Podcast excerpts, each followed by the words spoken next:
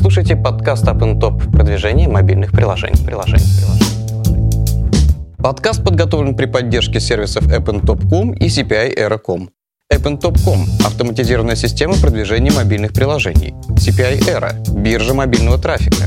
Весь мировой спрос и предложения. Запуск компании в три клика. Бесплатные семинары и вебинары. Тематическая рассылка. Аналитика по вашим конкурентам.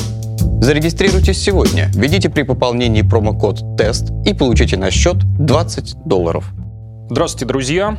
Меня зовут Анар Бабаев. Вы слушаете подкаст App Top продвижение мобильных приложений. У нас сегодня очень интересная тема и очень интересный гость. Тема у нас такая. Как вернуть пользователя в свое мобильное приложение, какие существуют способы, и конкретно поговорим про два канала. Это email и push-уведомления. У меня сегодня в гостях Андрей Сас, главный по email и push-маркетингу в Баду. Это сайт знакомств для тех, кто не знает, мирового уровня, один из самых вообще больших в мире.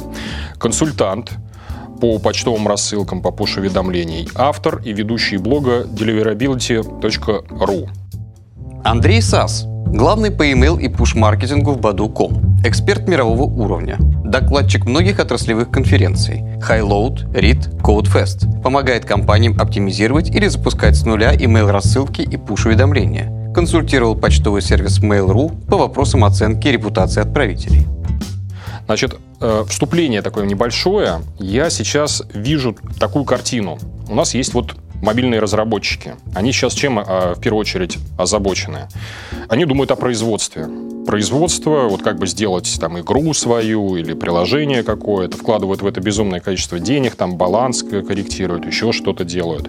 Кто-то, кто-то думает о э, покупке трафика, нагону аудитории. В редких случаях человек думает, ну то есть маркетолог э, штатный внутри конкретного бизнеса, конкретного приложения, он думает об удержании этой аудитории. И практически никто не занимается тем, чтобы вернуть человека к себе в приложение, когда он э, его удалил, к примеру.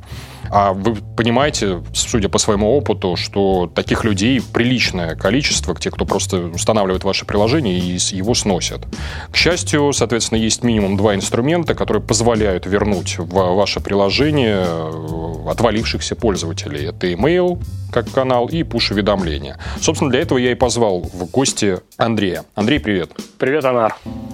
Давай вот смотри, у нас вопрос-ответ, вопрос в таком формате разговаривать. Конкретно сейчас расскажем нашим слушателям про то... Ну, вот первый у меня вопрос такой. Ты же э, давно, несколько лет уже работаешь в Баду. Расскажи, как у вас там устроено с точки зрения технологии, как технологически построена та же э, там, email рассылка. Сколько вы писем отсылаете там в месяц, в сутки? И какого рода это письма? Расскажи, пожалуйста. Хорошо. Ну, как ты сказал уже, совершенно верно. Баду крупнейший, ну, с точки зрения числа зарегистрированных пользователей, дейтинг в мире. У нас сейчас более 200 миллионов э, пользователей. Понятно, что далеко не все из них активны, и это еще раз э, подчеркивает, что для нас очень и очень важны e-mail рассылки и пуш-уведомления, поскольку более половины наших пользователей сейчас находятся на мобильных платформах, различных мобильных версиях приложения. Должен сказать, что рассылаем мы каждый день очень большое число писем и пуш-уведомлений. Если говорить про письма, то это десятки миллионов каждый день, и, соответственно, в месяц получается более миллиарда писем. А пуш-уведомлений сейчас примерно такое же количество, и оно постоянно растет, поскольку пользователей мобильных становится все больше, больше и больше. А с точки зрения технического устройства всего этого добра мы все делаем сами. И так, наверное, сложилось, потому что мы хотим добиться очень высокого качества а, рассылок, как с технической стороны, так и с точки зрения инструментов, которые нам позволяют какую-то аналитику делать, смотреть статистику. А, вообще, что должно быть для email рассылки. Во-первых, это какие-то сервера, которые э, рассылают письма. Хорошо, здесь нам можно было взять какой-то готовый инструмент и его использовать. В принципе, здесь хотя бы не нужно изобретать своего велосипеда. А вот все остальное именно скрипты, которые генерируют письма, а, статистика по тому, чего мы сколько кому послали, а также а, какая-то более аналитическая информация, BI-система, это пришлось делать самим. Ну, тут маленькая оговорочка, что BI-система, понятно, была взята база данных BI, куплена а, то же самое с веб-интерфейсом для нее, но понятно, что данные загружать мне нужно самим это значительная часть работы. Что касается писем, которые мы шлем, ну, тут никакой магии нет, типов у нас на самом деле групп писем два. Первое – это операционные, о том, что там пользователи тебе написали, а, твой профиль посетили, с тобой захотели встретиться, регистрация, подтверждение email, что угодно в этом духе. И второе – реактивационные, потому что после рано или поздно отсыхают. И таких писем, которые позволяют пользователю вернуть после какого-то периода отсутствия, отсутствия у нас тоже несколько. Слушай, подскажи вот такой вопрос. У меня вот, я когда сидел своей командой общался, и вообще по цеху хожу, когда общаюсь с мобильными разработчиками, они мне на меня смотрят и пальцем у виска крутят и говорят, email это вообще что такое, зачем? А, в мобильном приложении email, да ты с ума сошел, это вообще атовизм, пережиток прошлого, к черту этот email, вообще посмотри там на какой-нибудь дейтинг типа Гриндера, там вообще ни, регистрации никакой нет, а ты про какой-то email нам тут рассказываешь. Вот я с ними спорил, спорил, как их убедить, и вообще правы они или все-таки не правы? Право. Что думаешь? Точка зрения может быть на самом деле любая. Все зависит от того, что за, э, что за проект, э, что за приложение, на кого оно ориентировано, что из себя представляет. А с моей точки зрения, e-mail ну, это просто один из каналов, по которому можно достучаться до пользователя. Если года два назад я думал, что он все-таки будет э, и дальше как-то плавно умирать, то сейчас я так не считаю.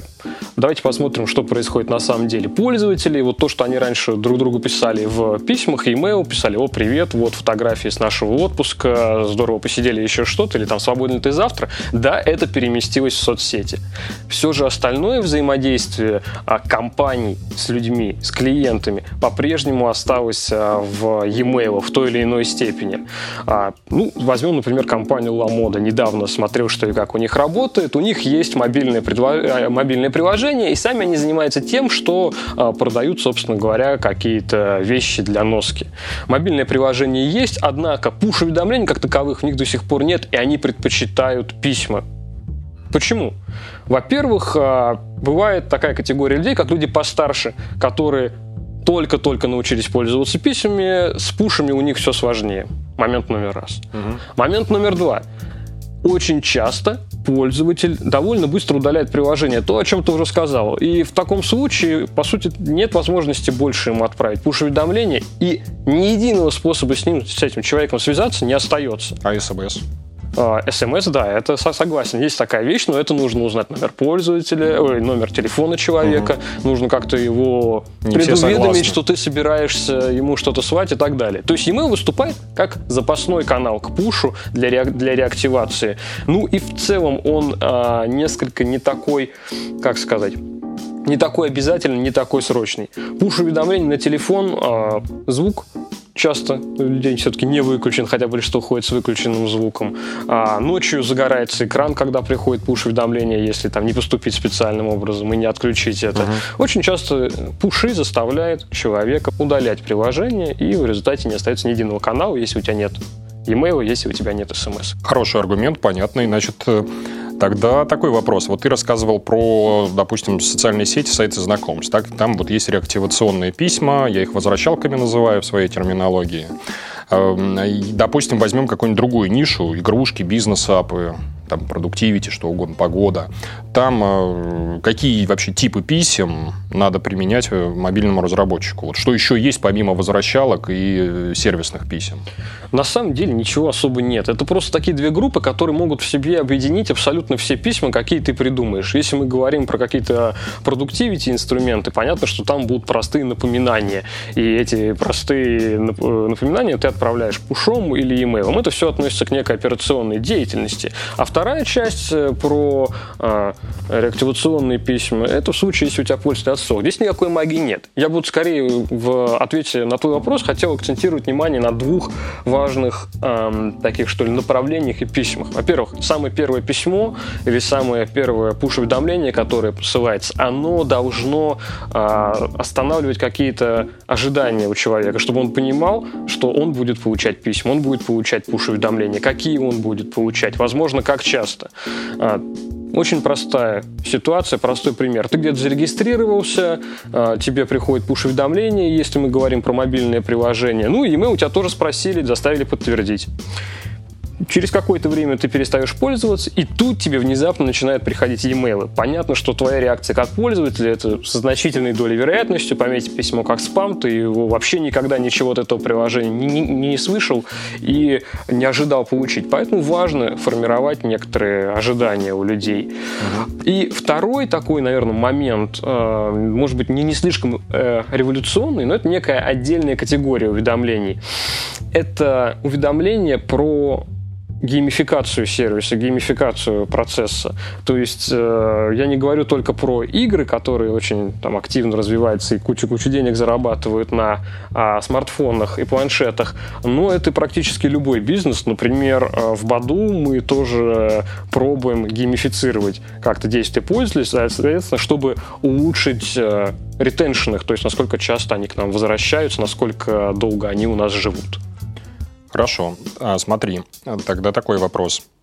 Есть у меня email. Вот я, допустим, с айфона регистрируюсь, опять же, в каком-нибудь сайте знакомств. Как ты меня заставишь этот email вообще указать? То есть э, мне не хочется его вбивать, я там хочу вот поскорее вот дайте мне уже этих девушек там или еще что-то там, контент какой-то полезный, игру. Как заставить, особенно если этот имейл не является необходимостью? Во-первых, ты сказал, что ты хочешь увидеть девушек. Да. Когда ты хочешь увидеть девушек, ты готов отдать e-mail что угодно. Просто потому, что e-mail Господи, любая регистрация в любом сервисе на протяжении последних э, как минимум пяти лет требовала от тебя email-адреса. Mm-hmm. У любого человека, который знаком с продуктами IT-индустрии, уже есть привычка, что когда ты регистрируешься, ты оставляешь email. Мне кажется, люди не очень думают о том, нужен ли он на самом деле или нет. Поэтому спросить его в точке регистрации на самом деле а, не так-то сложно. Можно, например, это поле оставить а, опциональным. Ну, а там, может, не говорить, потом? Сначала девушек, а потом... Согласен. Есть вариант потом. Второй вариант при регистрации человека попросить э, авторизоваться с помощью любого социального API. Facebook, ВКонтакте, а, даже LinkedIn сейчас э, дает а возможность... дает имейлы? А, нет. E-mail нет, да. Вот тут я тут согласен. Угу. Некая, ну, короче говоря, можно взять с Facebook, а, с LinkedIn, по-моему, Twitter тоже отдает e-mail. В конце концов, есть Gmail и Yahoo API, которые, в общем-то, созданы для того, чтобы отдать e-mail. Понятно, что ты там это можешь сделать под предлогом «отдай мне фотографии», «отдай мне свои интересы», местоположение Понятно. и вообще вообще меньше заполняя свой собственный профиль. Вот под этим соусом можно а, подать человеку вопрос. А, и, наконец, если мы говорим не про точку, когда человек а, только регистрируется, а позже ты хочешь получить его email, Окей, это можно сделать, но, наверное, человеку стоит предложить те или иные плюшки. Многие игры предлагают, ну да, какую-то, какую-то, например, внутриигровую валюту или какой-нибудь секретный айтем за то, что Боичек. ты расшаришь а, с друзьями, там, например, отправишь им приглашение. Понятно, что под этим соусом можно не только приглашение отправить, но и получить e-mail адрес человека, если соответствующий сервис его отдает. Есть еще такой кейс стандартный. Вот эти one-day users у меня вот одно, пользователи однодневки, которые заходят, пользуются приложением, сносят. Допустим, они даже email указали. Что мне им в письме написать, чтобы сказать им, вернитесь, пожалуйста, и поставьте заново ап? Есть какие-нибудь, может, из жизни примеры?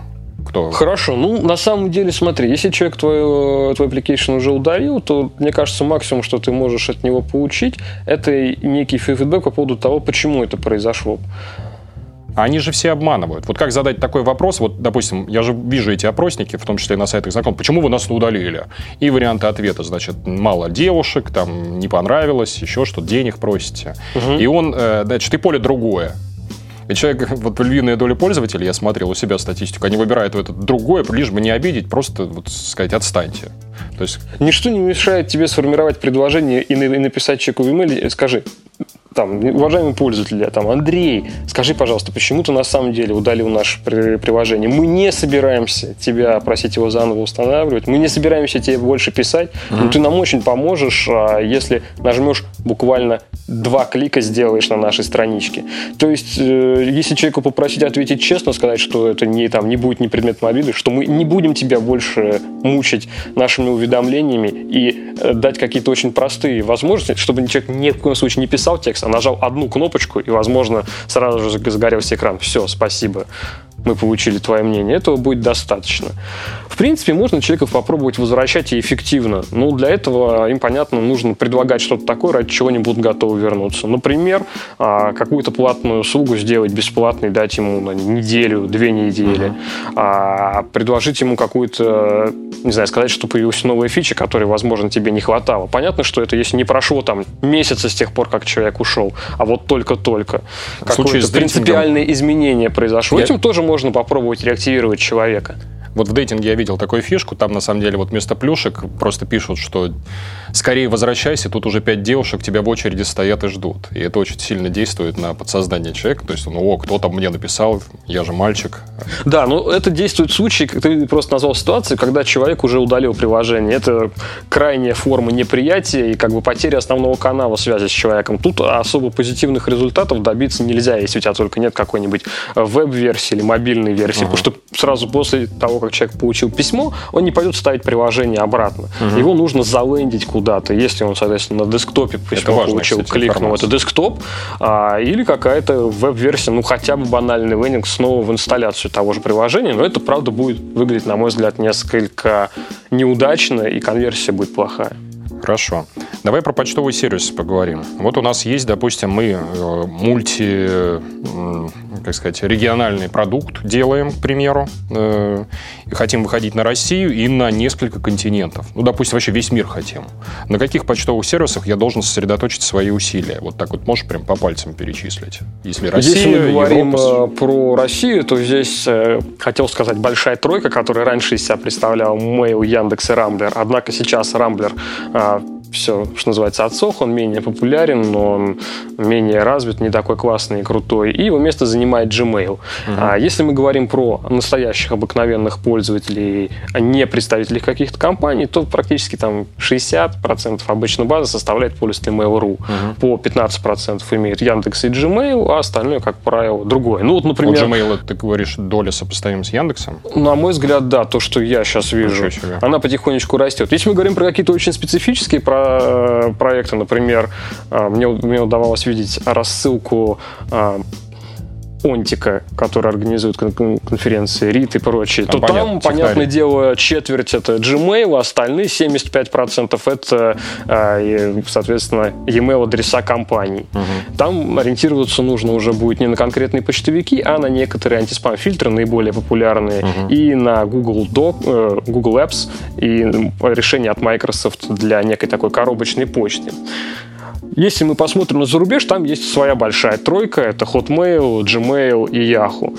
Они, mm-hmm. в принципе, в большинстве стран дают от 50 до 80 процентов пользователей, обычных людей.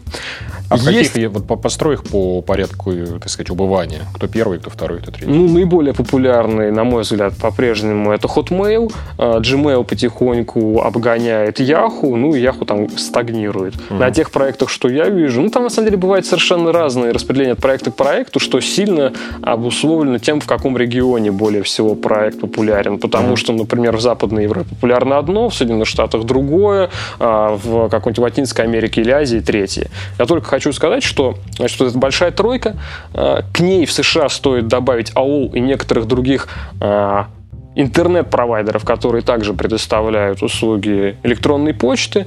Э, ну и, наконец, в Азии Восточной Европе, Латинской Америке все еще довольно сильны какие-то старые вокальные сервисы. Понятно, что они уступают в качестве услуги, в качестве, собственно говоря, почты, веб-интерфейса, чего угодно, большой тройки, поэтому постепенно их доля снижается. Но, тем не менее, они заметны, Я вот в Азии видел такой почтовик, э, он же мессенджер, по-моему, Куку, да? Вот. Это китайский, да. Да, и у них там он у него, ты не в курсе, да, какая доля примерно? А, Gmail-то нам, в, наверное, нет. В Китае? Да. В Китае это самый популярный, это как у нас Mail.ru. А, то есть, если я еду в Китай, то мне надо на, смотреть, как почта Куку устроена, да? Да, это так. Куку еще у них есть Hanmail, а, насколько я помню, Sinacom, вот такие. Ну, то есть, там очень... Конкретно Китай это очень особенный рынок, несколько похож на Японию. В Японии, например, большинство email-адресов а, выдаются какими-то интернет-провайдерами, как О, SoftBank, например. Ничего себе. Интересно. Вы слушаете подкаст Up Top продвижение мобильных приложений. приложений, приложений, Давай поговорим про технику, инфраструктуру. Э, значит, каким должно быть письмо, чтобы оно на 100% попадало в inbox, то есть не падало в спам, как с точки зрения вот техники, так и с точки зрения содержания. И, собственно, про инфраструктуру рассылок сразу тоже поговорим. Сколько это по деньгам нужно, на железки сколько надо тратиться, и вообще может ли какой-нибудь инди-разработчик все это в одиночку организовать. Вот такой. Хорошо.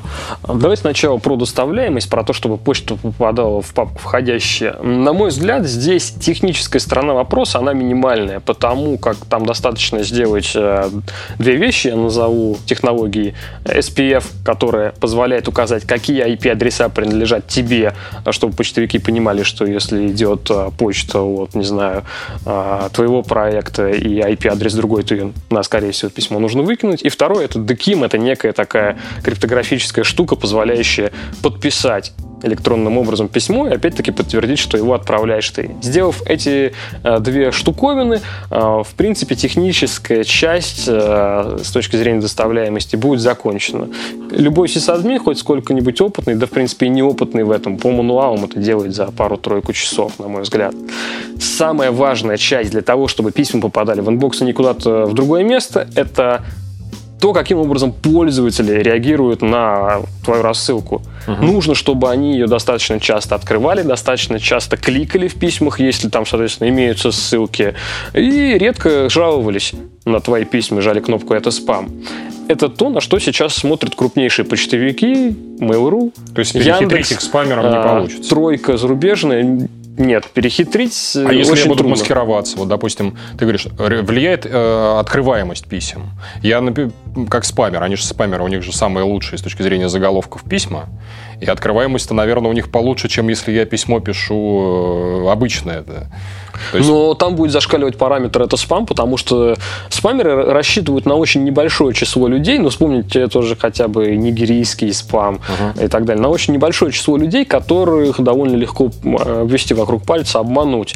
Остальная же масса людей очень быстро понимает, что это спам и жмет кнопку «это спам». Поэтому никаких шансов у такого рода письма оказаться в папке входящих нет в наше время. Это очень редко происходит. Хорошо, ты, ты говоришь, можно справиться силами одного сисадмина. А если вот ты, как у вас, там надо по 100-500 миллионов писем отправлять? Сисадмин это... это для того, чтобы настроить, э, собственно говоря, серверы и вот эти вот некие технологии авторизации писем. Если не хотеть лезть в глубь того, насколько все хорошо работает, не нужна статистика и а, не очень хочется быстро узнавать о проблемах, то, в принципе, можно все сделать э, Ничего особо делать не надо. Ты поставил сервер, он работает. Угу. Вопросы возникают, когда ты обнаруживаешь, что у тебя часть писем сыпется в спам, или часть писем приходит с задержкой в 3-4 часа, это, например, утренняя рассылка, и ты e-commerce, для тебя очень важно оказаться в верхушке инбокса в определенное время. Тогда, да, тебе придется тратить ресурсы на то, чтобы создать свою внутреннюю статистику по тому, как у тебя письма отправляются, угу. куда они попадают, каких у тебя писем отправлено, и как по ним часто кликают и так далее. Здесь уже потребуется требуются ресурсы программистские, потому что это все требует сервер-сайдной разработки. Угу. Я на твой вопрос предыдущий забыл рассказать о том, сколько, собственно говоря, стоит поднять инфраструктуру рас, э, рассылочную, сами сервера, которые будут отправлять почту наружу. Угу. Ну, я буду говорить про рассылки такие скорее среднего и большого размера. Не знаю, там 100 тысяч писем в день и больше. Угу для них имеет смысл подумать о том, чтобы сделать что-то самостоятельно, на мой взгляд, то есть арендовать собственный сервер. В Хетснере это, я не знаю, стоит порядка 50 евро в месяц. Никаких коробочных решений ты Коробочные не... решения, ну, есть некие так называемые e-mail сервисы e-mail рассылок, да, которые угу. за тебя предлагают рассылать письма, но все, что я, ну, все проекты, с которыми я сталкивался, они либо уже имели опыт с рассылками через них и хотят сразу построить свое, либо они приходят ко мне и говорят, слушай, Андрей, помоги нам перейти с вот такого рассыльщика на что-то свое. Угу за, наверное, полтора десятка проектов, с которыми я успел поработать, только одному из них пришлось э, объяснять, почему вот такие рассыльщики плохо. Остальные к моменту обращения ко мне уже знают, что с ними что-то не так. А подскажи, а по деньгам это... Я вот считал расходы сам у себя. Мне даже показалось, что с точки зрения вот по выгоды по деньгам, если сравнивать тарифы по рассыльщиков mm-hmm. платных и свое построение своей системы, моя штука, она просто дешевле обходится. Однозначно. Я вот как раз хотел привести пример. Ты снимаешь, арендуешь э, в Или каком-нибудь или любом аналоге сервер, он стоит 50 евро в месяц, и по моим оценкам, ну, по тому опыту, что я знаю, такая машина может послать несколько миллионов, ну, условно говоря, 3-5 миллионов писем каждый день без проблем. Тебе Ого. это будет стоить 50 евро. А, например, недавно ко мне обратилась компания, которая живет в Amazon AWS, uh-huh. облачная инфраструктура, и говорят, стоит ли нам пользоваться э, предоставляемым Amazon, называется Simple Email Service, их собственный некий API для отправки писем. Uh-huh. Цена для 100 тысяч писем в день с помощью этого сервиса отправки в месяц выйдет, условно говоря, 300 долларов. Ну, понимаешь, 50 Прекрасно. евро, и ты можешь слать 5 миллионов писем, либо ты платишь 300 в месяц, долларов, правда, ну тут какая-то игра с курсом должна быть, и можешь свать 100 тысяч писем. Соответственно, если захочешь свать 500 тысяч писем, это будет стоить полторы тысячи долларов. Uh-huh.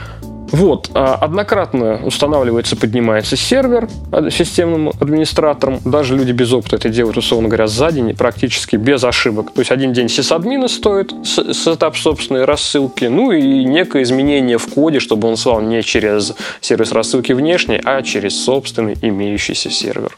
Вот, пожалуй, такие затраты. Хорошо, давай поговорим про... Ты говорил, надо мониторить доставляемость. Я вот видел анонсы в интернете, там, что есть некие постмастер службы, у Мейла есть такой некий кабинет, где я могу смотреть, как мои письма доходят. У Яндекса я видел. Единственное, вот такого я не встречал в западных э, сервисах. Там у Gmail не видел я, у Yahoo не видел. А, а нет, Yahoo, по-моему, видел, у Hotmail не видел. Значит, что это вообще такое? Зачем это нужно? Как с этим работать, и есть ли вообще вот у больших западных почтовиков вот такие вот штуки, которые анализируют доставляемость. Угу.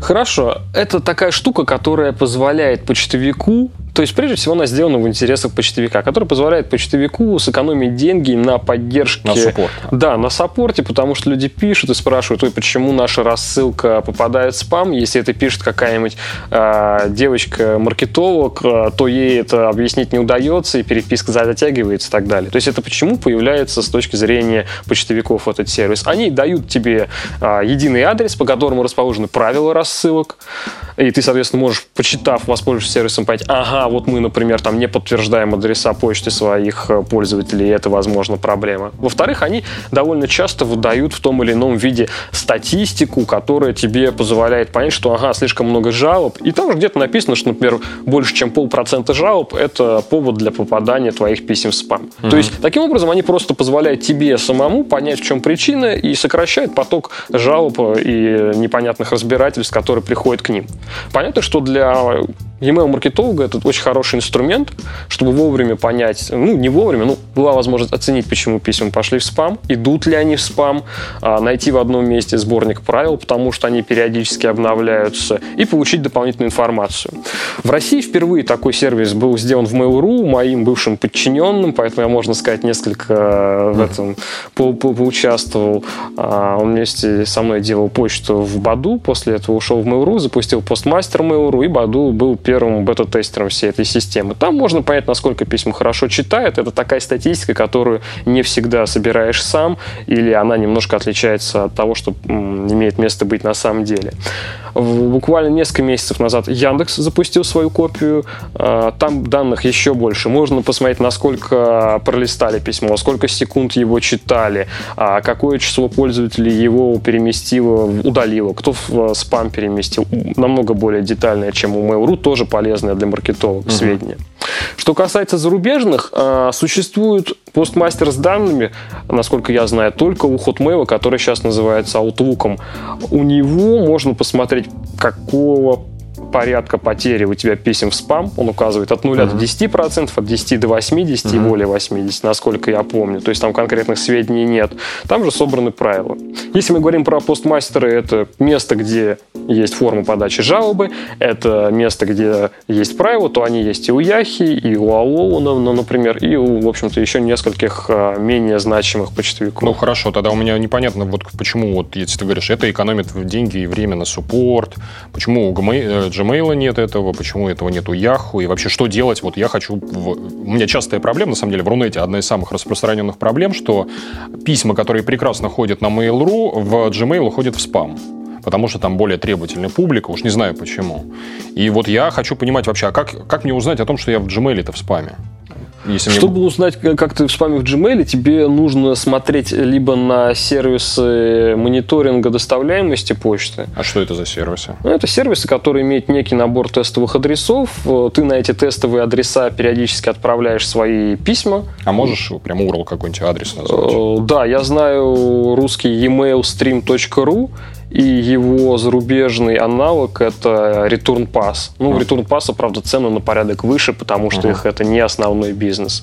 Есть еще несколько зарубежных, по-моему, порядка двух а, я видел. Ну, там тоже довольно высокие цены по сравнению с вот этим русским аналогом. Эти сервисы просто тебе присылают уведомления, если твои письма начинают попадать в спам, то есть тебе не приходится каждый день заглядывать в постмастер, не приходится гадать, ой, почему сегодня рассылка кликает ниже, чем вчера. Uh-huh. Ты, если это это проблема с э, доставляемостью, получаешь уведомление. И не нужно забывать про очень простой инструмент – смотри на конверсии, которые у тебя есть в проекте и завязаны на почту. Например, подтверждение адреса почты, а, регистрация, не знаю, если у тебя там нужно где-то что-то кликнуть в имейле, чтобы подтвердить заказ, это тоже хороший показатель того, что а ты письма ходят. Не, не назовешь какие-то порядок, допустим, вот что такое хороший процент регистрации в сервисе в каком-то?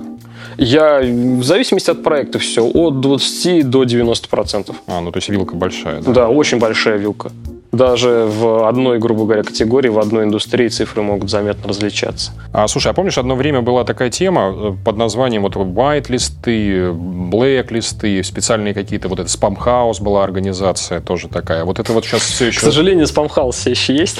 А, он еще... Да, существует. Это все существует и работает, и это надо тоже учитывать? Э, да, white-листы и black-листы есть большей части они применяются различными корпоративными почтовыми сервисами, у которых нет доступа к какой-либо статистике, как у, например, у, не знаю, Mail.ru или у Hotmail, которые могут смотреть на то, как их пользователи реагируют. И в основном это применяют маленькие бизнесы, либо небольшие провайдеры e-mail, например, там в какой-нибудь Восточной Европе или в Латинской Америке, не очень умные. А, у них есть блэклисты, самый популярный, да, Spamhaus, который поддерживается а, некими такими энтузиастами, которые проверяют свои ящики, э, ящики, которые предназначены для сбора спама, и на свое усмотрение IP-адреса закрывают а или не закрывают. какие-то правила есть вообще? Вот я туда попадал случайно, даже не было у меня злого умысла. Вот, вот если мы говорим про блэк-листы, правил там на самом деле они нет. Вот, например, того же спамхауса я э, были ситуации, когда мне приходилось решать с ним проблемы, правил у них как таковых нет. Они себя ощущают такими мессиями, которые а, пришли в этот мир, чтобы очистить э, e-mail от спама и они по своему собственному усмотрению э, говорят, нам, мне вот это письмо кажется нечестным, какое-то неправильное, мы добавляем за, это, человек за это список. Да, решение принимает один человек. У них есть волонтеры, ага. это люди, которым не платят деньги, то есть уже как бы есть некий такой предварительный отбор, что туда пойдут только люди, которые считают спам большой проблемой, и у них, понятно, очень особенное ко всему этому отношение, и вот они выносят так решение. Они тебе могут сказать просто, ну, мы не знаем, мне не нравится твое письмо, меня не волнует, что ты в white-листе в каком-нибудь э, Hotmail и Яхе, да, что у тебя письма постоянно в лучшие почтовики, которые очень сильно борются со спамом, приходят в inbox. Нас это не волнует, ты плохой, решай эту проблему. Это что касается black-листов. Есть еще white-листы, которые я бы подразделил на две группы. Первое — это white-листы персонально каких-то почтовых сервисов, там, white-лист Mail.ru, и он туда добавляет а, те проекты, ну, не знаю, например, Headhunter, да, который как также, попасть? который также принадлежит Mail.ru. То есть нужно либо продаться Mail.ru, чтобы потом сказать, хорошо, давайте наши письма не будут а, выкидываться в спам никогда. А на самом деле, когда-то там вот были разговоры, можно было кому-то заплатить, но сейчас это, я так понимаю, никому не надо. И по большому счету для проекта, у которого разумная рассылка и хороший продукт, это не нужно. Угу. Письма будут в Mail.ru попадать во входящие сами. И есть white-листы некие такие более глобальные, например, вот контора, которую я упомянул в плане а, мониторинга доставляемости почты, Return Pass, она знаменита тем, что это единственная компания, которая позволяет завайт-листиться в Hotmail и Yahoo. О. Они просят большие деньги, очень большие деньги. Это все в смысле по белому, Яху про это знает? Да, да, да. Ну, то есть это, насколько я понимаю, с Hotmail началось. Ну, видимо, кто-то в Hotmail или Яхи имеет долю в этом бизнесе, и поэтому очень доволен. И можно заплатить деньги, соответствовать, в принципе, очень жестким правилам, которые и так в большинстве случаев приведут тебя в inbox. Но после этого ты получаешь некую гарантию, что твои письма будут находиться в inbox е в Hotmail и Яхи. И, что важно, вот-вот эта компания должна начать работать в России – я встречался с, с ребятами из Return Path около они полутора с месяцев будут назад. Они будут, они заявили, что будут работать с Mail.ru и uh-huh. Яндексом, что, в общем-то, дает 70-80% э, базы российской. Вы слушаете подкаст Up Top продвижение мобильных приложений. приложений, приложений. Скажи, пожалуйста, есть, вот ты упомянул про почтовую аналитику, что надо смотреть графики, мониторить. Во-первых, а как вообще считают данные по письмам? Это, как это вообще происходит с точки зрения техники? И есть ли, опять же, какие-то коробочные продукты, или надо вот опять свою систему писать? Чтобы... И вообще, что мониторить, самое угу. главное?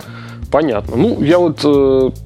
Хорошо, есть три направления вообще в email-маркетинге техническая реализация, вопросы о том, как письма должны попадать во входящие, а не в спам, и третий момент – продуктовая статистика. С точки зрения технической нужно смотреть, как, с какой скоростью у тебя письма доставляются до человека. Занимает это суммарно, я не знаю, там 5 секунд, или это занимает 20 минут. Нужно это знать в разбивке по почтовым сервисам, потому что, например, Рамблер очень тормозной и очень медленно принимает письма за задержкой в минуты, иногда в десятки минут. Нужно знать, как какой у тебя размера очереди на твоем почтовом сервере стоит. То есть, грубо говоря, ты мог сказать, ага, отправьте такое-то письмо, засунуть его в свой почтовый сервер, который у тебя находится, а он дальше передать не может, потому что, ну, Mail.ru тебя, например, забанил за что-то, да? И если ты не будешь смотреть, какое число писем на твоем почтовом сервере стоит, ты про эту проблему узнаешь очень поздно. Mm-hmm. Это, пожалуй, самые важные такие с технической точки зрения. Ну, а, с точки зрения доставляемости, я говорю, уже имеет смысл пользоваться э, сервисом SID-мониторинга, если email рассылка важна. Нужно смотреть на какие-то конверсии, которые у тебя есть, например, при а, подтверждаемости почты. Всякие UTM-меточки ставить, вот это все ну, тоже. Ну, да нет, да, ну, достаточно просто знать, как у тебя, что у тебя сегодня зарегистрировалось 10 тысяч человек на, не знаю, Mail.ru, из них подтвердили e-mail адреса 8 тысяч человек, то есть 80%. И если у тебя до этого было 95% подтверждаемость, и в один день стало 80, это показатель какой-то проблемы. Uh-huh. И, наконец, а, продуктовая статистика. Для нее нужно знать, сколько писем послали, по какому конкретному письму, как его открывали, какое конкретное письмо кликнули, из какого конкретного письма нажали кнопку «Отписаться». И все это в разбивке должно быть быть по типам писем, а если вы компания уже большая и готовы вкладывать деньги в хорошую аналитику, то это все должно загружаться в BI-систему, так чтобы ты мог посмотреть, как, например, кликают а, девочки против мальчиков, а, не знаю, жители России против жителей Франции и так далее. Интересно очень. Давай перейдем к мобильной вот теме. С email все понятно, разобрались вроде, как это все должно работать. Push-уведомления. А, как эта штука устроена, как они должны правильно работать, как, э, соответственно, построить инфраструктуру вокруг вот этих вот push-уведомлений. Угу, хорошо. Ну, Здесь, я надеюсь, все для мобильных разработчиков, которые слушают э, твой прекрасный подкаст, все должно быть понятно. Есть локальные пуш-уведомления, которые может отправить приложение, оно покажется в Notification Center. И есть пуш-уведомления, которые могут быть отправлены с э, сервера разработчика без э, запущенного мобильного приложения, и оно может о чем угодно уведомить человека. В случае, если это Android, показать картинку какую-то, например, девочку, которая хочет э, э, с тобой поговорить, если мы говорим про дейтинги какие-нибудь, и так далее. Ну, то есть это общая идея. Ты берешь из своего сервера, когда считаешь нужным, э, вне зависимости от того, запущенное приложение или нет, отсылаешь некое уведомление. Э, устроено очень просто. Твой сервер – соединяется с сервером Apple, Google, Microsoft, в зависимости от того, а, приложение на какой операционной системе у данного пользователя установлено, и говорит ему, что и когда отправить. Все. А, там какой-то технически сложной части нет. Это даже проще, чем отправлять э, e-mail, потому что не нужно поднимать отдельный сервер для этого дела. Ты просто коннектишься, делаешь API call, и получаешь ответ типа «Да, мы приняли от тебя письмо». Ой, мы приняли от тебя пуш-уведомление. Как это делать правильно? Ну, вот с точки зрения бизнеса. С точки зрения бизнеса время? я бы порекомендовал только одно. свать то, что не вызовет отписки пользователя. Так раздражают все пуши. Раздражают все пуши, но в человека всегда в голове есть, так же как с e-mail, никто не любит получать e-mail, никто не любит э, э, на них отвечать. Я спрашивал на конференции, где меня слушают несколько сотен человек, поднимите руку те, кто любит получать e-mail, ни одной поднятой руки. Также с push-уведомлениями в голове всегда есть для каждого приложения, для каждого э, пуша некие такие вот, не знаю, весы что тебе это push-уведомление, что тебе это приложение дает и насколько оно тебя бесит, условно говоря. Не шлите пуши ночью, например, или шлите их бесшумными ночью. А старайтесь человеку слать пуш-уведомления тогда, когда он обычно пользуется вашим сервисом. Да? А если их очень много, например, каких-то событий, попробуйте их склеить в одно. Ну, вот какие-то такие вещи, которые будут уровень шума для человека снижать и таким образом э, не давать ему принять решение удалить приложение или отключить ему пуш-уведомления. А если он это все-таки сделал, как его заставить, мотивировать, что а ну-ка давай включай обратно? Или вот он, допустим, у меня стандартная реакция, я уже, а, для меня пуши уведомления раздражающий фактор, очень сильно раздражающий. Я просто по умолчанию всем отключаю. Угу. И потом понимаю, что если это какой-то мессенджер, то это дурацкий поступок. Как мне э, система, приложение может сообщить мне, как пользователю, что иди-ка включай, потому что ты вон что потеряешь? Угу. Ну, во-первых, собственно говоря, приложение может понять, отключены ли для него пуш-уведомления или нет, и угу. показать тебе соответствующее э, сообщение, что так, слушай, товарищ, а пуш-уведомление это критическая часть нашего сервиса, ты не получаешь такой-то и такой-то и такое-то уведомление, там, поэтому не просто не для тебя такие ценные. Если ты по-прежнему уверен, что так должно быть, оставь как есть, а если нет, то и тут должна некая, на мой взгляд, быть очень подробная инструкция, потому что даже в iOS, который имеет очень, на мой взгляд, понятный механизм отключения push-уведомлений, очень трудно вот найти, куда пойти, там, что где выключить, если ты не, а нельзя если ты кнопкой. не гик. Одной кнопкой, чтобы вот была некая кнопка внутри приложения. Насколько я понимаю, нет. Mm. По сути, приложение тебя впервые спрашивает э, о, э, твоем желании получать push-уведомления тогда, когда приложение запрашивает токен. Это некий идентификатор твоей инсталляции, по сути, адреса, на который push-уведомления будут отправляться. Как правило, это происходит при первом запуске, и при первом запуске человек имеет только примерное представление о том, что это за приложение, и имеет ожидание. Вот если, например, я оставлю игрушку, и она меня при первом же запуске спрашивает, а можно я тебе пуш-уведомления буду посылать, да, то, очевидно, это не очень хорошее решение. Э, человек будет в большинстве случаев думать, нет, пока не надо, потом включу, а это потом никогда не происходит. Возможно, имеет смысл чуть попозже запрашивать этот токен, соответственно, пользователь чуть попозже поймет, что, возможно, ему это полезно, либо прямо перед этим запросом показывать ему некую страничку, говоря, мы тебе будем посылать только вот такую полезную информацию, никакой рекламы, частота такая, попробуй. Ага, интересно. А давай про ограничения от Apple и Google. Есть ли вот какие-то, могу ли рекламу, например, слать? То есть в дружественного приложения. Допустим, у меня есть свое приложение с аудиторией, с, с, допустим, игрушка, где в миллион человек, и я им в пуш зафигачиваю, там, а ну-ка качайте, идите другое мое приложение. Или это запрещено? Я, к сожалению, никогда не сталкивался с такими ситуациями, чтобы так люди пробовали свать.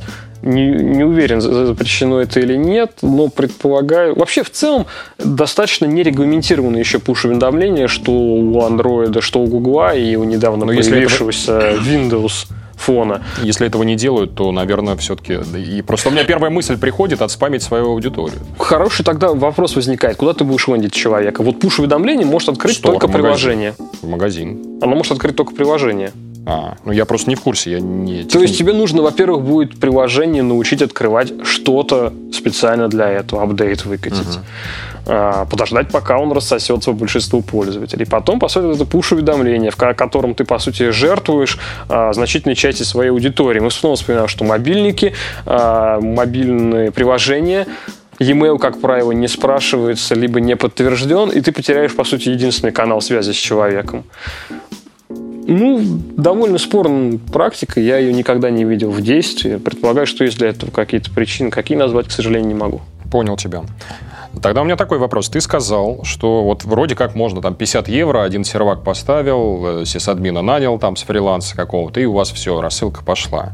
А, собственно, в каких условиях э, я, я видел, что ты оказываешь какие-то консультационные услуги, а зачем ты как специалист, если все это настолько просто и... Э, то есть, кто твои заказчики, зачем они к тебе приходят, что они от тебя хотят? Угу. И сколько это стоит, да, если не секрет? Большинству, в большинстве случаев люди появляются уже с какой-то проблемой. Так. Проблема бывает из всех вот этих трех упомянутых мной областей.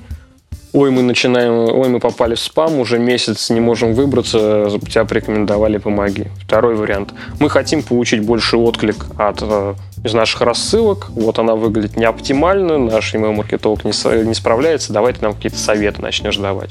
Ну и, наконец, третий, помоги нам построить хорошую техническую инфраструктуру. Мы понимаем, что проект будет большой, вот а, мы хотим сразу сделать хорошо. Или, например, мы не осилили с текущим сервисом email рассылок, он нам надоел, письма идут по три часа, хотим перейти на свое как. То есть я помогаю, я появляюсь тогда, когда у людей возникают проблемы. Угу. В большинстве случаев я стараюсь сразу не хвататься и не говорю, о, все, я знаю, как это решить, давайте делать. Я очень тщательно с э, людьми общаюсь, пытаюсь понять, почему они приняли решение что-то изменить. И очень часто оказывается, что проблем не, не только одна, про которую они изначально говорили, они упускают какие-то другие большие возможности, они довольно часто оказываются даже более крупными и важными. Ну и в результате мы формируем некий список проблем, решаем, по каким из них будем работать. И чаще всего это выглядит так, что ставятся какие-то KPI передо мной, э, например, указывающие на решение проблемы или на увеличение эффективности рассылки. И я, собственно говоря, пытаюсь их добиться. Э, по поводу цены, ну, она всегда от проекта к проекту обсуждается, но в целом я весьма дорогой специалист. Угу. Понял. Давай тогда будем потихонечку закругляться. Очень интересная беседа у нас получилась. Я тебе задам последний вопрос. Видишь ли ты сегодня, вот сейчас у нас есть два канала, email и пуши, хоть что-то новое вот сейчас может появиться? Может быть, смс будет расцветать там и пахнуть? Или вот все вот на этом э, то есть появится ли какое-то в ближайшем будущем хоть какая-то альтернатива пушам и имейлам мобильной индустрии? Гадать я не буду, потому что очень сильно это зависит от э, соцсетей. Я уже пару-тройку лет жду, что появится какой-то механизм, который наподобие пуш-уведомлений или даже имейлов позволит связываться с конкретным человеком, например, на Фейсбуке или на ВКонтакте, и отправить ему сообщение, что холодильник, который вы заказали вчера, будет у вашей двери сегодня в 18 вечера. Очень этого жду, но этого почему-то не происходит. Э, таких механизмов нет, к величайшему сожалению. Вот это такая вещь, которая могла бы в значительной степени убить email маркетинг. Да? Угу. Пуш-уведомления, понятно, что они будут становиться все более и более важными с точки зрения количества в том же самом Баду постоянно пуши уже, по-моему, превысили e-mail. Угу. Число имейлов отправляемых, это будет так еще длительное время. Пуши будут увеличиваться в объемах отправки. Но те же самые смс несмотря на... У них прекрасная вероятность прочтения. Больше 95%, насколько я помню. Да? Но это дорого. Это дорого, ну, это да. достает людей, нет эффективных механизмов отказаться от твоей рассылки, что будет вызывать проблемы и так далее.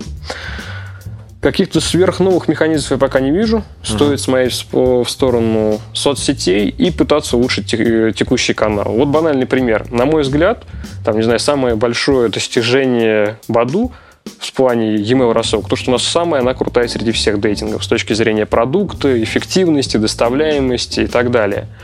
И тем не менее, мы по-прежнему можем а, улучшать ее. Банальный пример – вот прямо сейчас у нас выкатывается в действие система, уже протестирована. Мы научились так смотреть за активностью пользователя в наших имейлах, что мы снизили в два раза число отправляемых писем практически и потеряли при этом только 2% кликов, имевших место быть. То есть у нас а зачем кликрейт... снижать это? За счет э, тех пользователей, которые, в принципе, не читают e-mail. Нет, а вы его снизили, а для чего? Вот. Мы его снизили для того, чтобы упрочить наши позиции в а, инбоксах. Понял. Потому что у нас число мобильных юзеров растет. По моим оценкам, мобильные юзеры в 2-4 раза реже кликают. Соответственно, с ростом мобильной доли аудитории наш клик-рейт, open rate падает, а это то, на что смотрят почтовые сервисы. И чтобы избежать очень печальной ситуации, мы вот вынуждены подумать, как эти нам open rate и клик-рейты померить. Точнее, не померить, а увеличить. Все, тогда спасибо тебе большое, что ты к нам пришел. Приходи еще, обязательно вот будем рады тебя видеть гостем. Очень интересная беседа у нас получилась. Вот прям вот все по полочкам разложили. Теперь мы понимаем, как работать с имейлом и с пушом. Спасибо тебе огромное, Андрей. Спасибо за приглашение. Спасибо, друзья, что слушали нас. Я напоминаю, что у нас в гостях был Андрей Сас, главный по email и пуш-маркетингу в сервисе знакомств badu.com, а, консультант и ведущий блога deliverability.ru. С вами в студии был Анар Бабаев. Всего вам доброго. Вы только что прослушали подкаст AppnTop о продвижении мобильных приложений. приложений. Подкаст подготовлен при участии AppnTop.com и CPI Air.com.